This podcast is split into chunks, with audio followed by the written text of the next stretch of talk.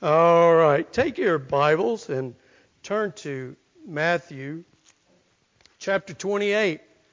You know, the last time I was here and was able to preach, uh, I asked the question what type of people should we be as we see the day of the Lord approach?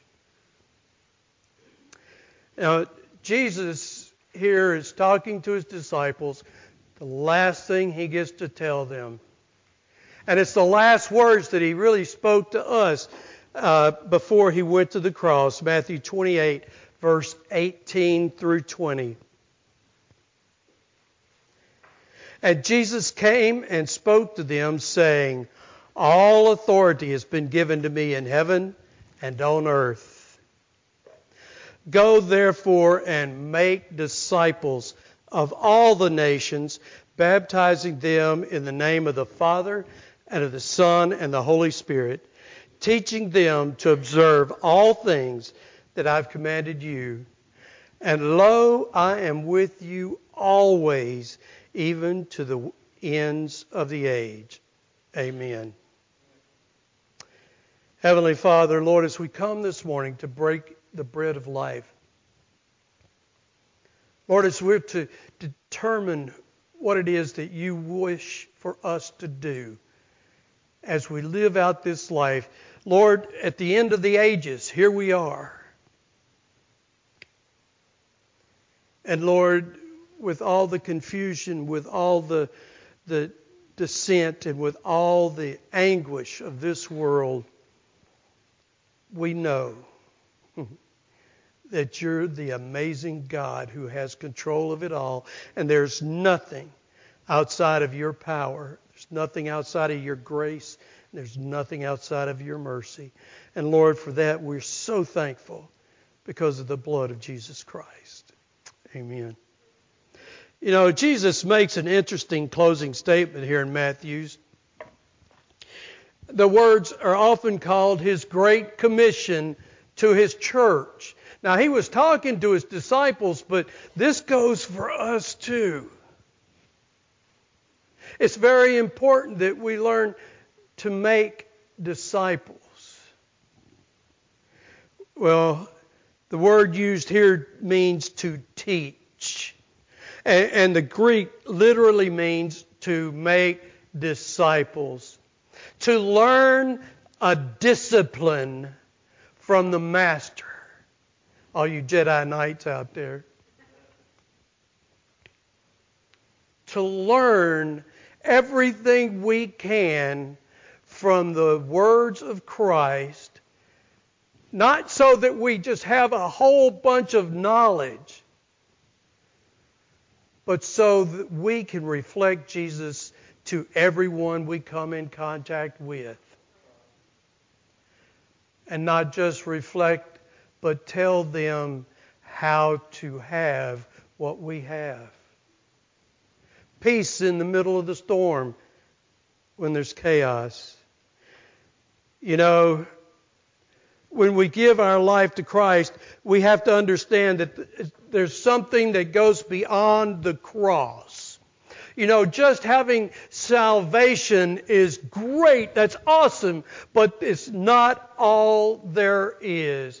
He didn't tell them to stay at the foot of the cross.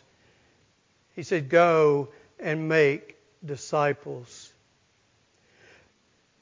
And, and, you know, if you're a new convert, we need to get beyond salvation. We need to get beyond the cross. We need and must become disciples. Now, here I've noticed you've got a Sunday morning Sunday school. That's part of it. You have an evening program, discipleship. That's great. You know, and, and a church, if we have new converts in our churches, we need to take the time to take them beyond the cross. We can't expect them to grow on their own. We have to teach them the discipline that true followers of Jesus Christ have. And we have to reflect Jesus. And beyond the cross is where true discipleship begins. And beyond the cross is where we find purpose and joy in Christ. Joy in Christ is more than just salvation. That's wonderful. But you know how long that lasts? It doesn't last long. It begins to fade rather quickly unless someone grabs a hold of the new convert and starts to lead them and teach them. We have to go beyond the cross to find the true joy in Christ. To be to me, true joy is when I have a purpose. Now, one of the things, and I've told this before, I do not like going grocery shopping. Me and Kathy, she gets the buggy, and I'm Fetch. I'm Ralph. Go get this. Go get that. And and and she's got all the all the the program in her head, and she knows what she's going to get and I'm just there. But you know what? When, when she gives me the list and I go by myself, I have a purpose. I don't mind being there so much because I've got the list. I can go and get all those things and I make sure only what's on the list because I, I get in trouble too, especially over in the candy department. Ice cream. Ice cream don't get me in trouble though. I can buy ice cream and I'll be safe when I go by myself with the mission. I have a mission. We as Christians have a mission. Just because you're saved doesn't mean everything is done. I've had so many people that I have baptized and watched them walk out the door and they think they have bought fire insurance. And they never change, they never come back. They got their ticket.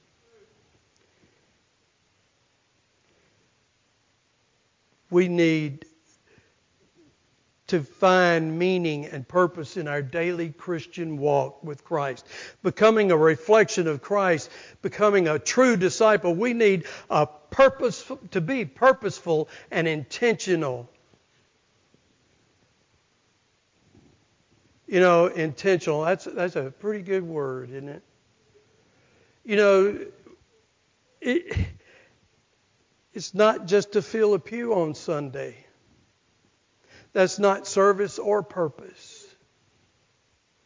You, you might be thinking, I chose Christ.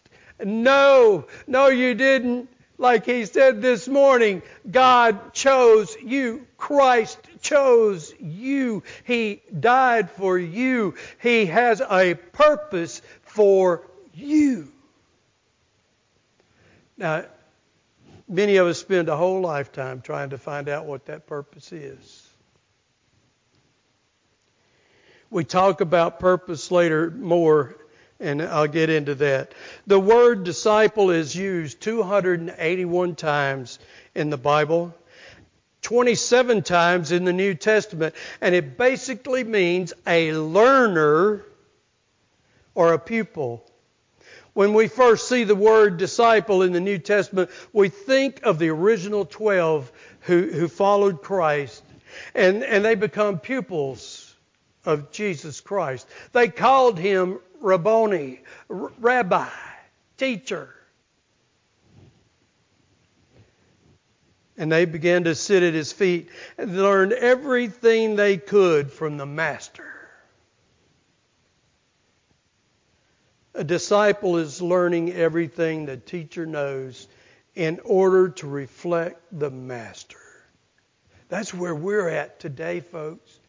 If you're not reading the Word of God, if you're not studying and, and intently into it, you're not, you can't possibly get enough out of my sermon or someone else's sermon to reflect Jesus all week. You know, there's three hindrances to making disciples. And the problem with churches today is that many times we never give new believers a chance to learn. You know, I, I can think the three hindrances. The first one's impatience. Impatience. We have a tendency to lose patience with people who do not immediately transform into this perfect Christian. Guess what? When you're born again, what are you? A babe in Christ. You don't know anything except that you're saved. You can't reflect the master because you haven't learned the discipline, the skills, what is necessary. But we, we do. I, am an impatient person, believe me. My wife will tell you. I get impatient rather quickly. I, uh, anyway, we and, and, and, but we don't like to see people come to church and oh I'm a Christian and then go back out and do all those other things. Well, nobody's told them that they can't do all those other things. Did you ever realize that? We have to come alongside and not get impatient, not get frustrated, you know, I believe the failure to continue in some of the cases for these people to come back is that we, we haven't gone to reach them. We have we've been impatient. We don't change. We don't see the changes, and so we don't try. The next one is distorted goals. Many of the churches we have our priorities out of order. We want to have worship and preaching but we have no plan for winning the lost to Jesus. We have no plan of changing new converts into disciples. We have no plan to visit our communities and that seed new people won to Christ. And I want to tell you that's the reason I left the last church that I was at. They would not absolutely go outside these four walls and talk to anyone about Jesus. They would not invite them to church. It's our four and no more, and that's all I want. And when we get backwards like that, we destroy God's work. Listen, we all talk about it, this discipleship, but in the past, the times for talking, we need to start walking the walk do the things that show we love those that are lost.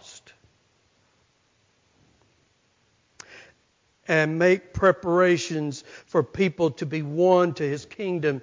And, and, we should be making plans and preparing to make disciples. Look, when you get a whole bunch of new people in from somewhere like Teen Challenge or, or from off the street, things aren't pretty. It's got to be ugly. Until they're saved, until you disciple them. And the third reason is we've lost our first love. We, we have to address that. We've lost our first love. We've lost that initial joy that comes when we were first reborn, a new creature in Christ a new convert.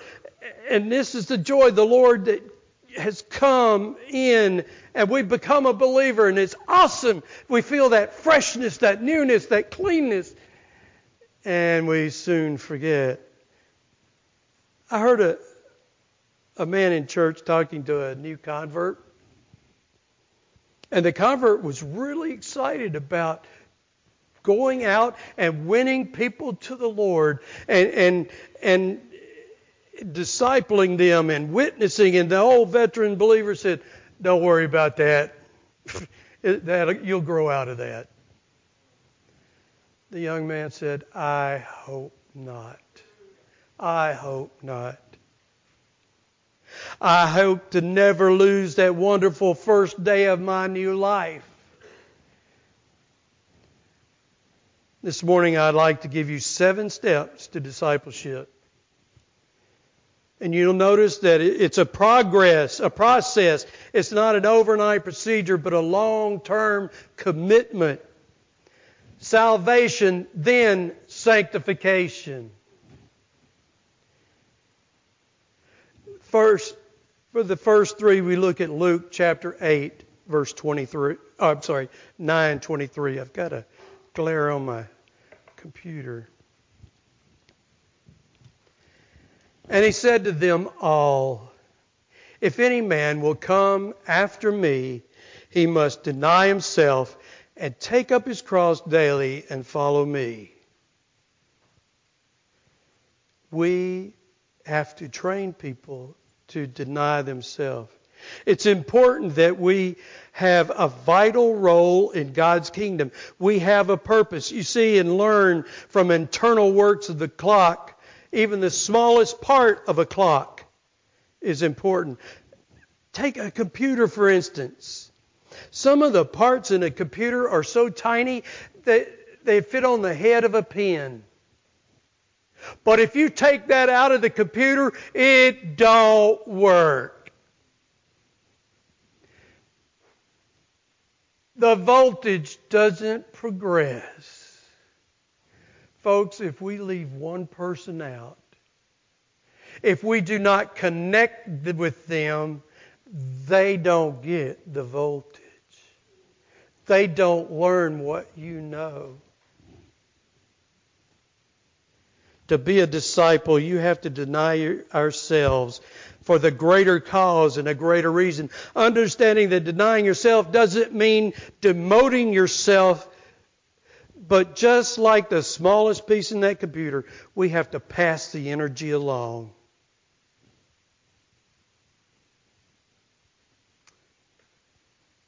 And he's not saying that we'll be less than, but he's actually saying that when we put others first, we will become greater than the first.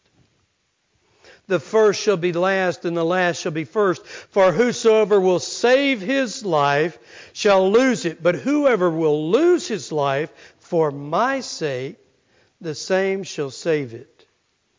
For what is a man advantaged if he gains the whole world and loses himself or be cast away? One paraphrase reads, If any one of you want to be my followers, you must forget about yourself. You must take up your cross each day and follow me. If you want to save your life, you will destroy it. But if you give to up your life for me, you will save it. What will you gain if you own the whole world and destroy or waste your life? Number two, take up your cross. Take up your cross every day. And whosoever does not bear his cross and come after me cannot be my disciple. This is more than a cross around the neck. It's more than a piece of jewelry. You know, at one time, that was a, a show of, the, of your faith, of what you believed. But here lately, it's become a status symbol. and if not a status symbol, something to ward off evil spirits. Take up your cross literally means you will bear the burden of following Christ. He's saying don't run from suffering, but embrace it for the sake of Christ. Folks, one day we might end up suffering. Coach, how do we make a great football team? How do we make great football players? First of all, they have to join the team, don't they, coach? And the second is they have to learn all the disciplines, all the rules. They have all the plays. You've got to know them all. Then you break the bodies down, you get rid of the old stuff, and you build them back up by vigorous exercise and weightlifting and training and then learning to hit harder than the other person. folks, how are we doing on discipling? Do we take it the same way? In making disciples, we will be there will be trials. Yes. There will be pain. Yes. And there'll be persecution. And as we get toward the last days, more and more and more persecution. It's not going to lessen or get lighter. So you better put on some thick skin and put on the armor of God and be prepared to fight. You see, anything not worth fighting for is not worth serving. And he that taketh not his cross and followeth after me is not worthy of me. Follow me, number three. Follow means to take, make Christ our business and everything else an opportunity to advance His kingdom. Many people see Christ as only part of their lives, and for some, Christ is just a. Sp- Everybody's seen a wagon wheel, right? And all the spokes lead down to the hub and then the axle. We see church, Christ, word, word, oh, words up here, and everything else coming into that center hub, which is supposed to be you. But that center, we need to make Christ the, not a spoke in the wheel, not just part of family work recreation, but he needs to be the axle that that wheel fits on. Everything directed down toward him. And when we're at work, we need to find a way to look truly into the heart of people to see their pain. I trained as a counselor. I didn't have to train a lot. I'd be sitting in a restaurant and have, my wife will tell you, had people come up and just start talking to me. And they spill everything in no matter of a few minutes. I said, I just have the face. Talk to me. I don't mind. And, and God uses that every opportunity. I'm so surprised. I, ordinary me. But God has a purpose and a plan, and you're in it every day of your life. There's people, and I know it, I keep praying for my grandchildren and my great grandchildren. They're lost. And it's not getting easier. They're in Arizona, they're in New York, they're in Atlanta, but it's not easy. All I can do all I can do? Uh-uh. The best I can do is pray for. You start praying for the salvation of your children. You start praying for the salvation of the lost in your neighborhood, your next door neighbors. Hmm. Make Christ part of every circumstance of your life. Next one is discipline. If a man comes to me and hates not his father and mother and wife and children and brethren and sisters, yes, and his own life also, he cannot be my disciple. Whoo, hate. That's a pretty powerful word, ain't it? It is in our language, but it's not so much in theirs. It means to love just a little less. Love God and love others love God and love others. He's not talking about just totally hating them. That's not what he's saying. Just love them a little less than you love me. And number five, love God and others. The fifth step of discipleship is to love God and others. Jesus said in John 13 34, a new commandment I give you that you love one another as I have loved you. and that ye also love one another. Then he goes on to say in verse 35, By this shall all men know that you are my disciples, if you have love one to another. Can people tell when you're around whether you love them or not? Of course they can. We have many ways of showing them, especially in our behavior. Ooh, when we get disinterested or, or, or kind of put out. My face also reads like a road map when you've hit that button. My eyes tend to roll. Not all the way back in my head. But that's impatience. That's those things we all have to work on because there, there are certain things that just set people off. But we have to look beyond those little crevices, those little cracks, those little chinks in the armor, and love Him. Love is the characteristic that separates disciples from the lost. Love is the action.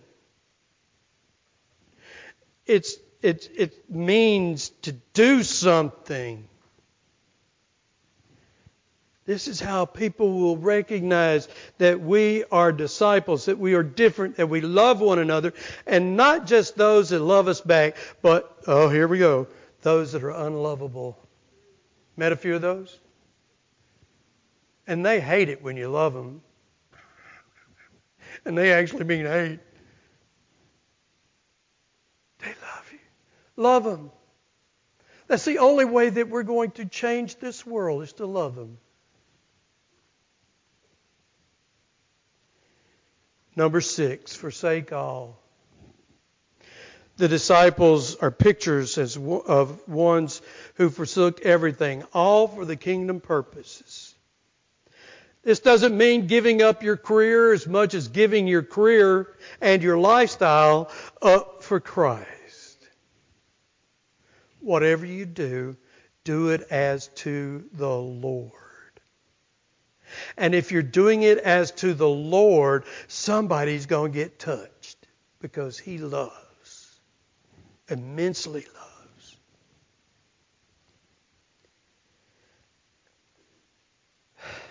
For Christ, for others, such as myself, it means giving up all my future plans to do Christ's will. Honestly, I was sitting on my back porch in Arizona when God called me to the ministry, having a cup of coffee with my wife. And it was a beautiful May morning. The birds were singing, and I didn't feel like doing anything or going anywhere until I got a phone call. God has a funny way of calling people into service, calling people to do things. But He had already set it in motion to where I could do what He called me to do.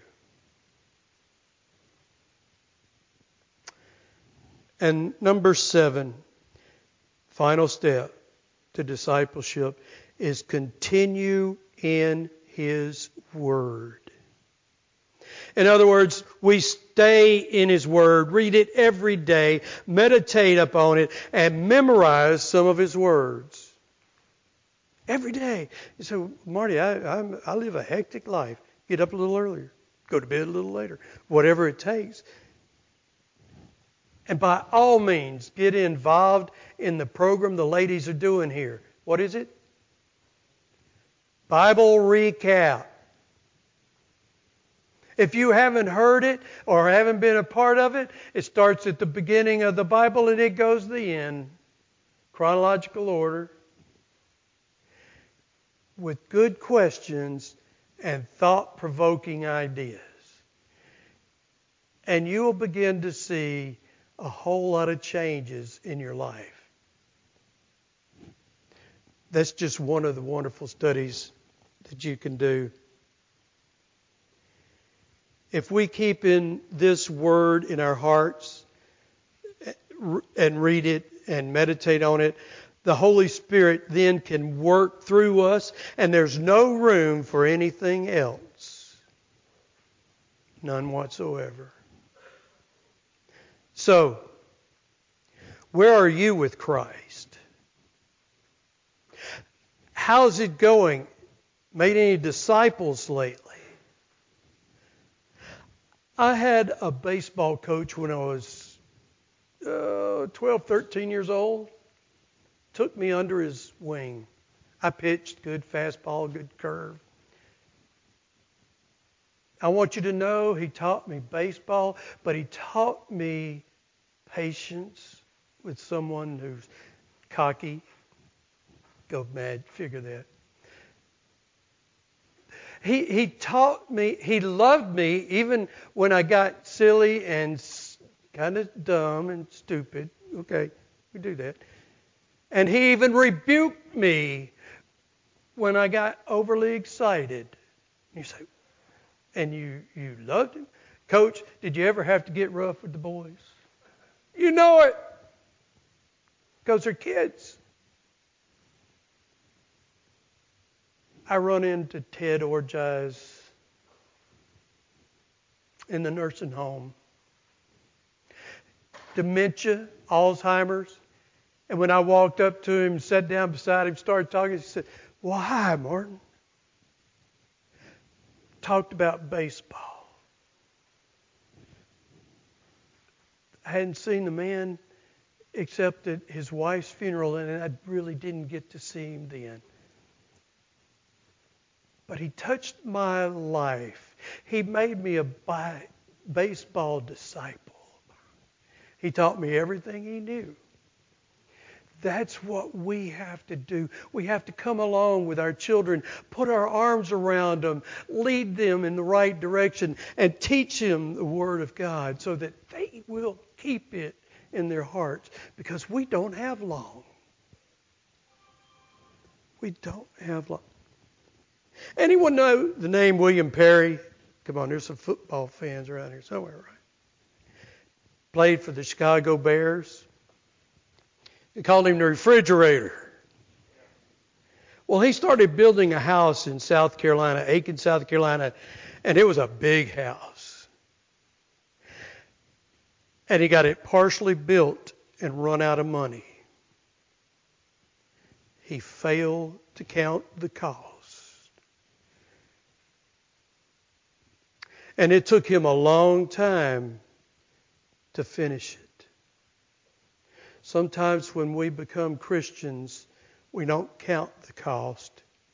And when it gets hard, when it gets difficult, we want to walk out and say, you know what, I played enough. I've done that myself, by the way. I felt like a pawn on a, a chessboard that just kept getting knocked over and knocked over. I said, okay, God, I give up. I'm not playing for either side.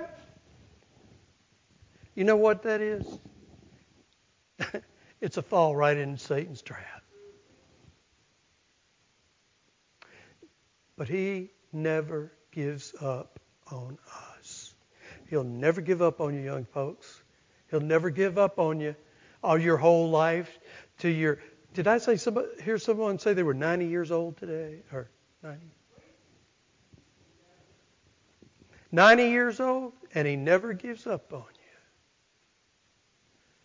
You can be 125. Ask Abram and Sarah. Surprise! God loves us so much, and He has a purpose for us. Don't miss that purpose. I do not want to have to stand in front of God one day and He's going to say, Marty, what'd you do with what I gave you? Oh, Lord, I put it in a hole, and here it is. Bye. Today, right now, is an opportunity. If you need to get right with Jesus, if you need to get right with God, and there's something in your life that you just can't seem to get rid of, confess it to Him. You don't have to tell a pastor. You don't have to tell the person next door. All you have to do is confess it to Him, get His forgiveness, and give forgiveness because giving forgiveness is as important as being asked to be forgiven. Mercy and grace. Heavenly Father, as we close the services today, Lord, I pray your blessings upon these people.